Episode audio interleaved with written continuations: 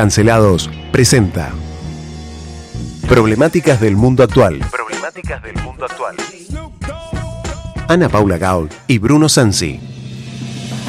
Noticias internacionales del día y el fin de semana analizadas en contexto.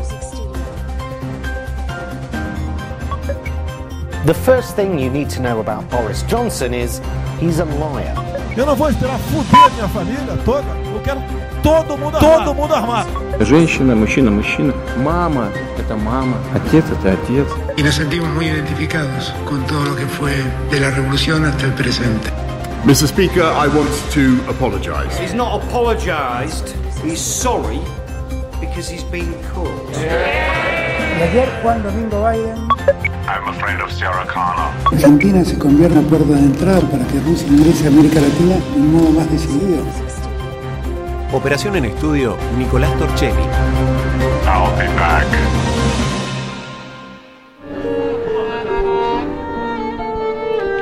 Muy buenas tardes, queridos oyentes. Nuevamente nos encontramos en otra edición de Problemáticas del Mundo Actual. Ana Paula Gau quien les habla. Junto a mí se encuentra Bruno Sansi y en la operación tenemos a Nicolás Torchelli. Hola Bruno, ¿cómo estás? Hola Ana Paula, ¿cómo estás? Tanto tiempo sin verte. Tanto tiempo sin vernos físicamente, porque nos estábamos viendo igualmente. Sí, sí. Videollamada mediante. La tecnología es maravillosa, la verdad. La verdad que sí, pudimos salvar las distancias y nuevamente nos encontramos en el mismo espacio físico, compartiendo una vez más otra nueva edición de los lunes. Y contame, esta música tan melancólica, tan triste, ¿qué es lo que estamos escuchando? Mira, este es lo que estamos escuchando de fondo. Es una grabación que hice de una violinista excelente en las calles del Viv, en una plaza, mientras sucedía la guerra. Esta chica estaba tocando su violín y pasando la gorra. Escuchemos un segundo.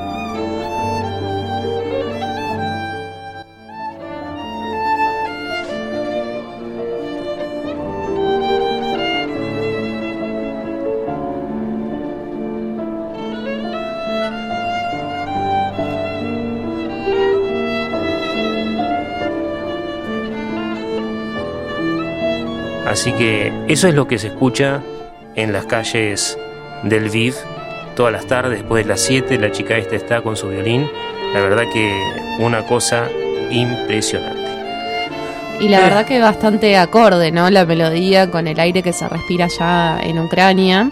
Muy triste, muy, muy melancólico, pero a la vez bellísimo, porque es hermosa la melodía que se escucha.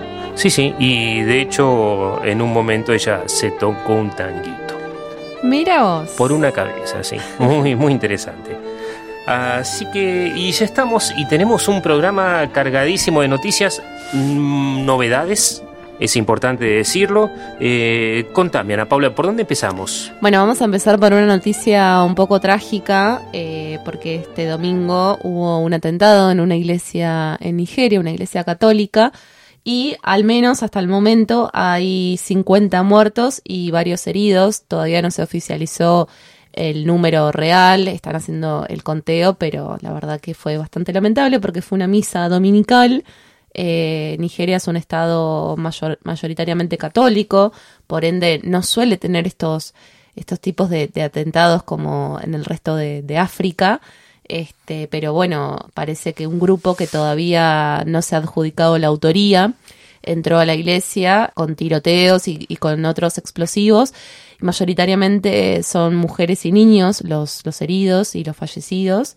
Pero bueno, están investigando todavía las autoridades policiales. Sí, esto fue hace horas nada más. Lo damos como una primicia prácticamente. Estas personas que estaban en la iglesia estaban en una misa de Pentecostés, eh, Pentecot, como dicen los franceses. Nosotros no estamos por ahí muy acostumbrados, pero inclusive Pentecostés es feriado en muchos países. Y vos decías, es extraño que pasa en Nigeria un ataque de odio contra una iglesia católica. No es que en Nigeria no haya extremismos, porque se sospecha, por ejemplo, que pudo haber sido, eh, pudieron haber sido diferentes grupos islámicos extremistas, Mm. alguna ramificación del ISIS, Boko Haram.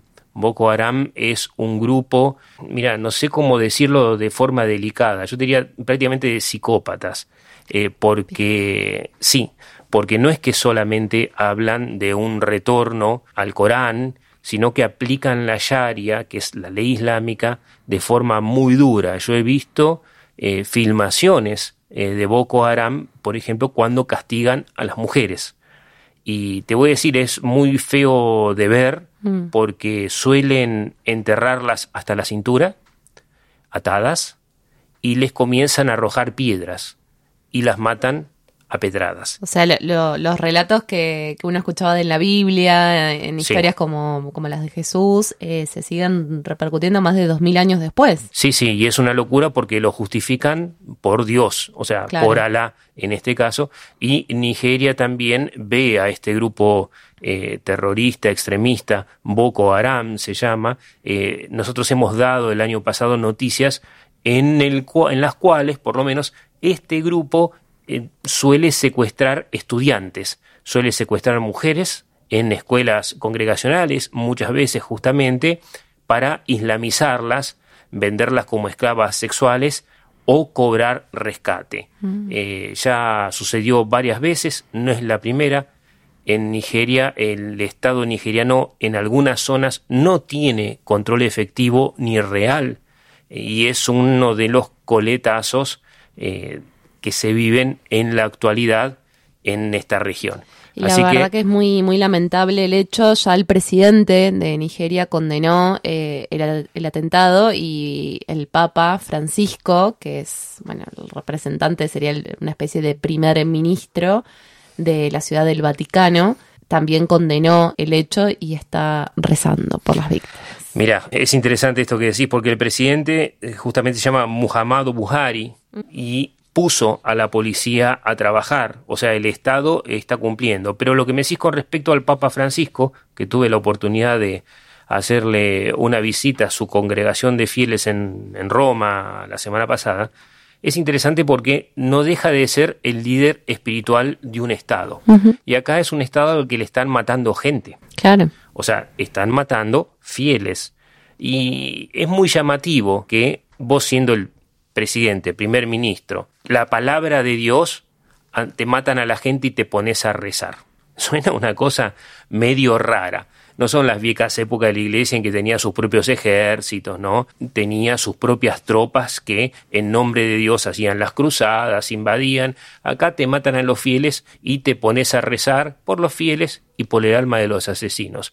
Suena como mínimo eh, desfasado en el tiempo. Y así más o menos se encuentra en este momento el Papa Francisco con respecto a la situación ucraniana, porque él había dicho, si recordás algunas semanas atrás, ¿para qué voy a viajar a Ucrania si igual van- va a continuar la guerra porque yo vaya? Mm. Mientras que el presidente Zelensky le pidió que vaya para abrir un corredor humanitario en aquel momento con la cuestión de Mariupol, que estaba siendo asediada y finalmente fue tomada por los rusos, y ahora él promete que está preparando un viaje. A ver si- sí, vamos a ver si la guerra termina antes de que termine de rezar por los nigerianos o por el alma de los rusos que están invadiendo Ucrania. Vamos a ver qué se da. Siendo un papa argentino, todo es posible.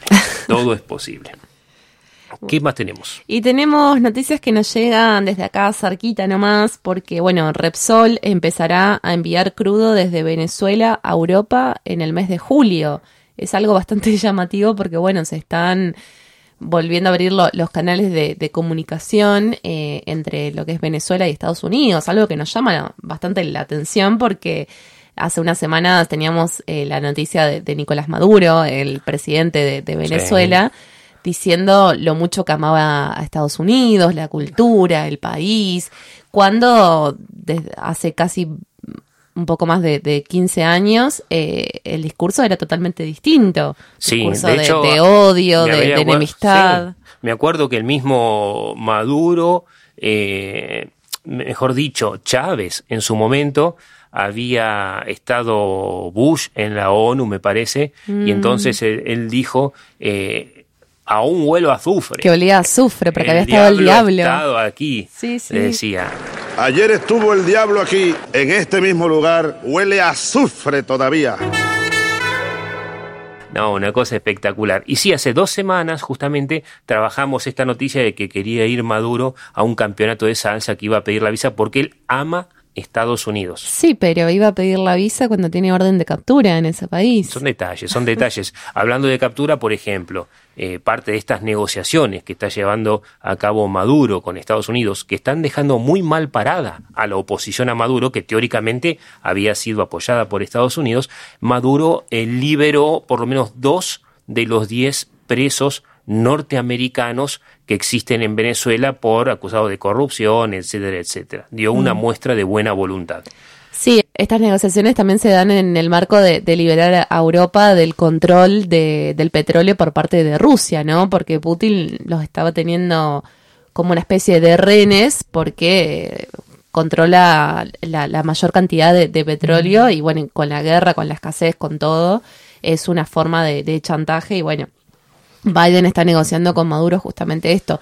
No es una cantidad ostentosa, pero bueno, es algo que puede aliviar un poco esta presión. Sí, y es interesante porque los, los beneficiados, básicamente las empresas, en este caso, más que nada Repsol, ¿sí? que nosotros la conocemos porque antes era IPF, eh, y también Eni y Chevron, pero para que estos yacimientos de petróleo solamente lleven crudo a Europa. Y esto es importante, no autorizó a otras empresas norteamericanas, indias, también como las hay, o francesas de combustibles que también producen crudo para levantar sus exportaciones. Por ejemplo, la Chevron Corp, que es la norteamericana, la Oira Natural Gas Corporation de la India y la francesa Morel y Prom, que también presionaron al Departamento de Estado y al Tesoro norteamericano para poder realizar ventas. No están permitidas por ahora, sí lo que eh, se permite es en tanto y en cuanto no se revenda en otro lugar que este petróleo, el de Chevron y el de Repsol, vayan a Europa, pero que no salgan de Europa. Es una forma de, por un lado, meterle presión a Rusia para reemplazar ese petróleo ruso que está llegando a Europa y que los europeos no pueden dejar de comprar, y también para meterle un poquitito, para escarbarle la orejita a los chinos, ¿no? Para que parte, porque parte del petróleo de Venezuela también va para China. Entonces, es una jugada eh, con doble propósito, no muy significativa en cuanto a la economía, pero sí están dando una señal de Maduro, por lo menos, de que no tiene sus lealtades muy en claro, por lo menos no con eh, los posibles perdedores de la guerra. Bien, y hace un ratito hablábamos de, los atentados y de las vulnerabilidades que sufren mayormente las, las mujeres y los niños eh, en, en el mundo. Ya no, nos hablarás de, bueno, de esta mujer que escuchábamos al inicio del programa, la violinista en Ucrania. Hablamos del atentado en Nigeria y ahora nos vamos a una noticia que nos llega desde nuestro vecino andino, porque Chile avanza hacia la prohibición del matrimonio adolescente. Es una medida mm, bastante importante que está recibiendo mucha presión de, organismos como UNICEF, que protegen las, las infancias y las adolescencias, porque eh, en Chile, a partir de, de los 16 o 17 años, a los adolescentes se les permite casarse con el consentimiento de los padres. Y creo que ahí está la cuestión, ¿no? El consentimiento. ¿Qué nivel de consentimiento puede dar un- una persona de 16 y 17 años? Y bueno, es un, toda una cuestión, porque por un lado, a ver, esto es como mínimo contradictorio, es interesante lo que planteas como avance de derechos, pero es contradictorio con dos cuestiones. Por ejemplo, en Argentina, a los chicos de 16 años no se los considera niños para algunas cosas y sí adultos para otras. Claro, se les permite votar, por se, le- ejemplo. se les permite votar, pero no pueden eh, responder por crímenes, supónganse. Exactamente. O por delitos. O no pueden ser presos, digamos. Procesados. Procesados. Es interesantísimo. Y por otro lado, estamos hablando de un gobierno de izquierda en Chile. ¿no? A mí me, me parece muy interesante esta cuestión porque justamente cuando hablamos de- del consentimiento, eh, es raro, ¿no? Decirlo, bueno, a partir de los 18, como si mágicamente uno soplara las velitas el día del cumpleaños y, ah, de repente tengo consentimiento, de repente puedo discernir. Obviamente es una construcción en personas eh, menores de edad, eh, muchas veces a ver, algo, algo que se que dice como, no sé, no pueden responder por ciertos actos, porque justamente son sujetos en formación, pero me parece que casarse, más allá de tener el consentimiento de, de los padres, es eh, algo alarmante, sobre todo porque las personas más vulnerables son las mujeres. Las, las menores, niñas, las, las niñas, niñas. de entre 16 y 17 años que se casan con hombres mayores, incluso hasta, no sé, según la- las estadísticas, de entre 23, pero llegaban hasta 38 años las, las edades de, de sus maridos, ¿no? Entonces, me parece un avance bastante importante porque justamente uno de los propósitos de la Agenda 2030 para la ONU es, eh, es esto, es avanzar en los derechos de las niñas y en proteger sus vulnerabilidades. Así que es interesantísimo. Eh, Vamos a ver en qué termina, ¿no? Porque este es un proyecto de ley y eh, En diputados ya se aprobó. ya se aprobó en diputados. Sí, hay que ver eh, ahora cómo sigue. Este, el proceso es bastante similar que en Argentina, pero bueno. Muy, pero muy interesante lo que estás planteando. ¿Qué estamos escuchando, Ana Paula? Estamos escuchando para mí uno de los mejores covers. eh, la canción se llama Live and Let Die, originalmente escrita por Paul McCartney y en este caso interpretada por Axel Rose, cantante y líder de la banda Guns N' Roses. Una versión hermosa. ¿Y qué significa Live and Let Die? Vive y deja morir. Wow, a ver, ¿qué tiene que ver con nuestra próxima noticia? Vamos a escuchar un segundito de los Roses.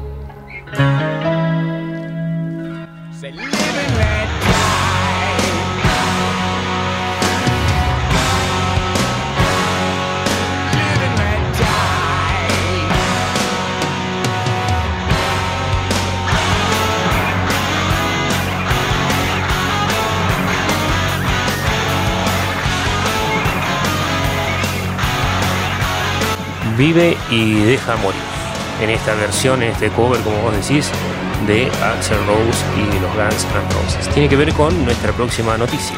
Sí, hay. Bueno, el fin de semana este que pasó se dio a conocer el, fallo entre el polémico y controversial juicio entre Amber Heard y Johnny Depp, los, la pareja famosa de actores que se divorció en 2016 con un divorcio para nada tranquilo, sino todo lo contrario, muy mediático, envuelto en escándalos, en acusaciones de, de violencia, violencia física, sexual, eh, agresiones, difamaciones. Este, y en pandemia, en el 2020, Johnny Depp denunció a su ex mujer Amber Heard por difamaciones debido a un artículo publicado en The Washington Post en el que ella lo, lo acusaba de ser un, un golpeador. Hablaba de, la, violencia que sufren las mujeres, la violencia doméstica y eh, acusándolo a él puntualmente. El caso se resolvió a favor del actor, a favor de Depp.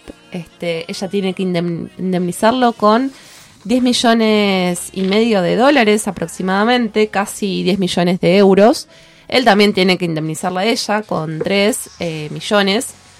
Fue un caso, la verdad que bastante aridulce. A mí puntualmente eh, estos casos no me...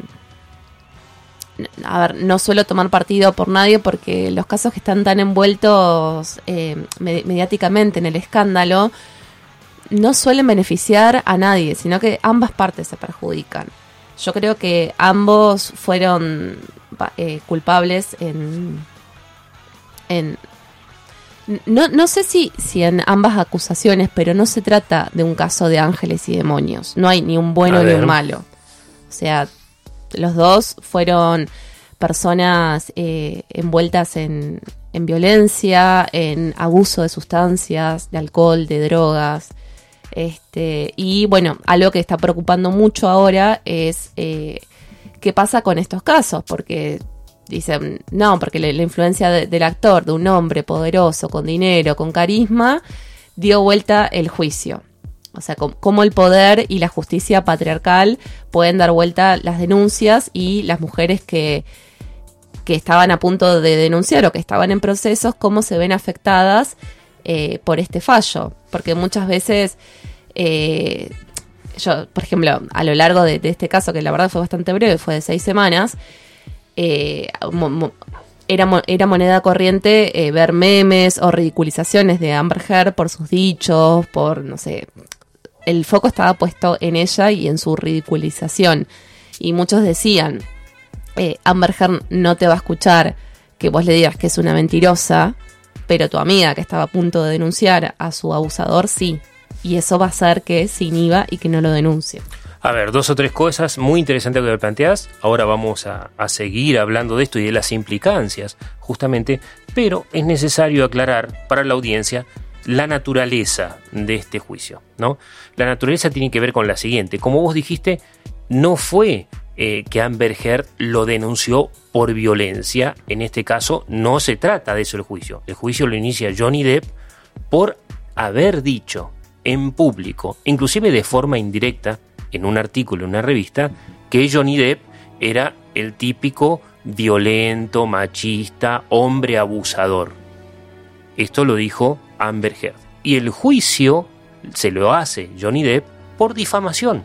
Por difamación y por pérdida de, de empleos, ¿no? Claro. ¿Cuántos contratos se le cayeron a él a partir de ese, de ese artículo? Porque lo que dice Johnny Depp es, ella se hizo famosa o más famosa acusándome a mí de algo que no cometí, de un crimen que ni siquiera, o de un conjunto de cosas que ni siquiera ella denunció en la justicia, pero sí en las redes sociales y en los periódicos. Entonces, eso me afecta, dice Johnny Depp, me ha dejado sin trabajo, sin trabajos millonarios. Por ejemplo, que yo, la última saga de Piratas del Caribe, vos me habías dicho algo del universo Harry Potter en su Sí, momento. de animales fantásticos y dónde encontrarlos, que él ya incluso cuando, cuando inicia el juicio ya estaba caracterizado, estaba teñido, ya preparándose y tuvieron que contratar a, a otro actor para que interprete su papel de Grindelwald. Porque quedaba mal, porque había sido señalado como violento.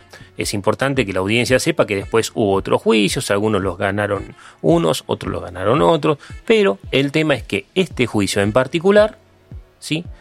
Está hecho por Johnny Depp para decir, ella me difamó y me produjo un perjuicio económico, humano, etcétera, etcétera. Pero se centró en económico. Ella con esa misma volada en efecto espejo, le hace el mismo juicio a él por el doble de plata. Mm. ¿Sí? Y ahí el juicio empieza a convertirse. a- Esto, ¿sabes qué me hace acordar?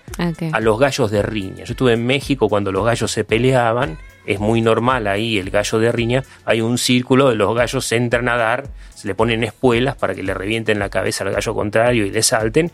Y me dio la sensación de estar viendo un espectáculo, Mm. un- una pelea de gallos televisada. claro. Exactamente, porque fue muy sangrienta.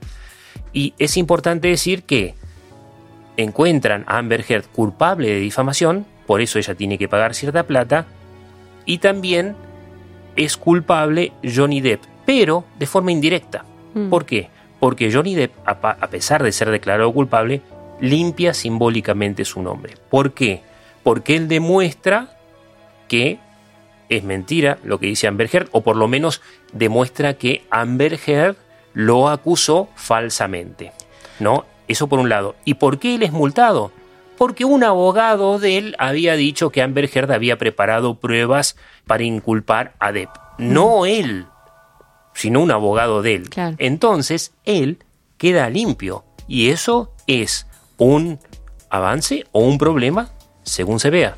Yo te, te decía al principio de- del tratamiento de esta noticia que eh, yo no soy partidaria cuando se llegan a estos niveles. Me parece que de por sí pasar por un divorcio es algo importante porque vos te estás separando de una persona que quisiste mucho en su momento y exponer de esa forma, sacar todos los trapitos sucios al sol y aparte ni siquiera de una forma eh, más tranquila, sino ultra mediática, un juicio espectacularizado. un juicio televisado, a, a- casi a, a puertas abiertas, donde se habló de todo. La verdad que me parece eh, muy doloroso tener que llegar a eso, pero en este caso, bueno, ambas partes lo consideraron necesario. El tema es que es un caso bisagra.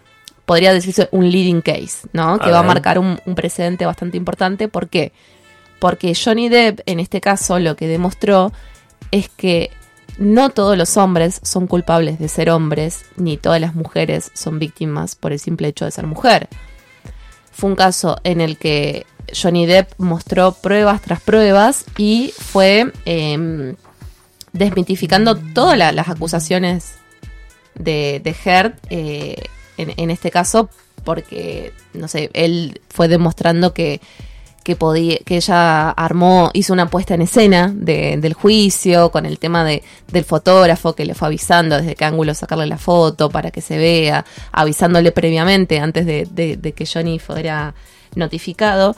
Pero eh, este caso preocupa mucho porque obviamente cuando sucede un caso así en el que se demuestra una acusación falsa, una denuncia en contra de un hombre, se pone el foco en eso y se deja... A ver, eh, que existan denuncias falsas contra los hombres es real. Obviamente son las menos, pero en este caso, como ambos son famosos, actores reconocidos, millonarios, y toda la espectacularización que se hace sobre el caso, el foco está puesto en eso. Y se pierde de vista la cantidad de mujeres que no tienen acceso a la justicia. Las que por culpa de la utilización que hizo Amber Heard de este subirse al Me Too para denostar a Johnny Depp, van a sentirse desprotegidas. Van a sentirse desprotegidas porque ella pudo acceder a una representación, a un acceso, pero en día en Argentina no es tan fácil conseguir representación letrada, eh, pagar eh, la, la, la, la, tasa de justicia para iniciar el juicio, tener eh, la plata para solventarlo, porque estos juicios, bueno, en este caso fue un juicio sumarísimo, porque en seis semanas estaba resuelto, pero generalmente tardan años y es pagar y pagar y pagar. Y las costas, ¿quién las paga?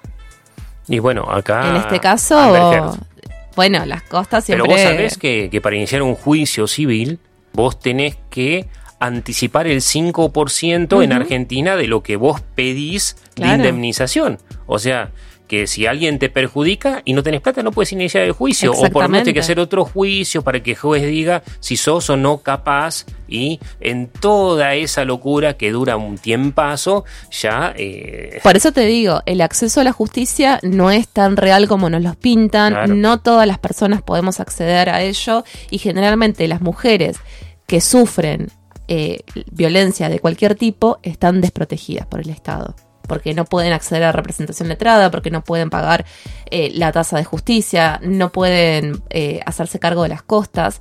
Y creo que también algo muy importante que nos dejó este juicio es que cuando hablamos vamos a tener que empezar a pensarlo dos veces. No podemos engancharnos en, en, un discurso repitiendo. O en eh, una campaña de odio. Sin pruebas. Este, porque generalmente pasa, pasa, pasan estas cosas. ¿Qué pasa cuando tengo que pagar 10 millones de, de, dólares porque perdí el juicio? ¿De dónde sale ese dinero? Obviamente de mi bolsillo va a tener que salir. Y la otra cuestión es engancharte en algo que es falso y genera un perjuicio sobre la otra persona, también tiene costo para el que le da un like en Facebook. Yo creo que estos casos van a, a demostrarnos, o al menos empezar a sentar el precedente de que se puede hablar, de que podemos eh, denunciar y todo, pero siempre con pruebas y con un proceso iniciado, porque si no estamos violando la garantía constitucional y el derecho humano del debido proceso. Y de la presunción de inocencia, sobre todo si se hace en los medios. Es muy, pero muy peligroso.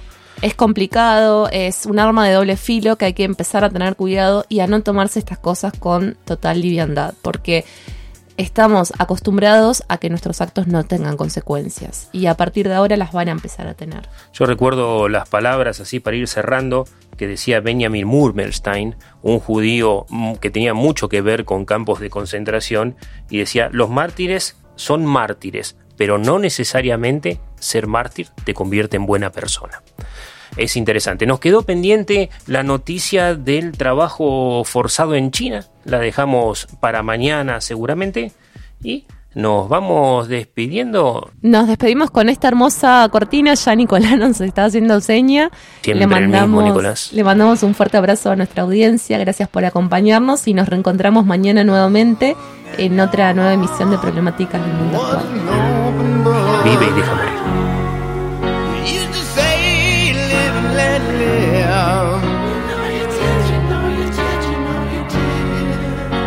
This ever-changing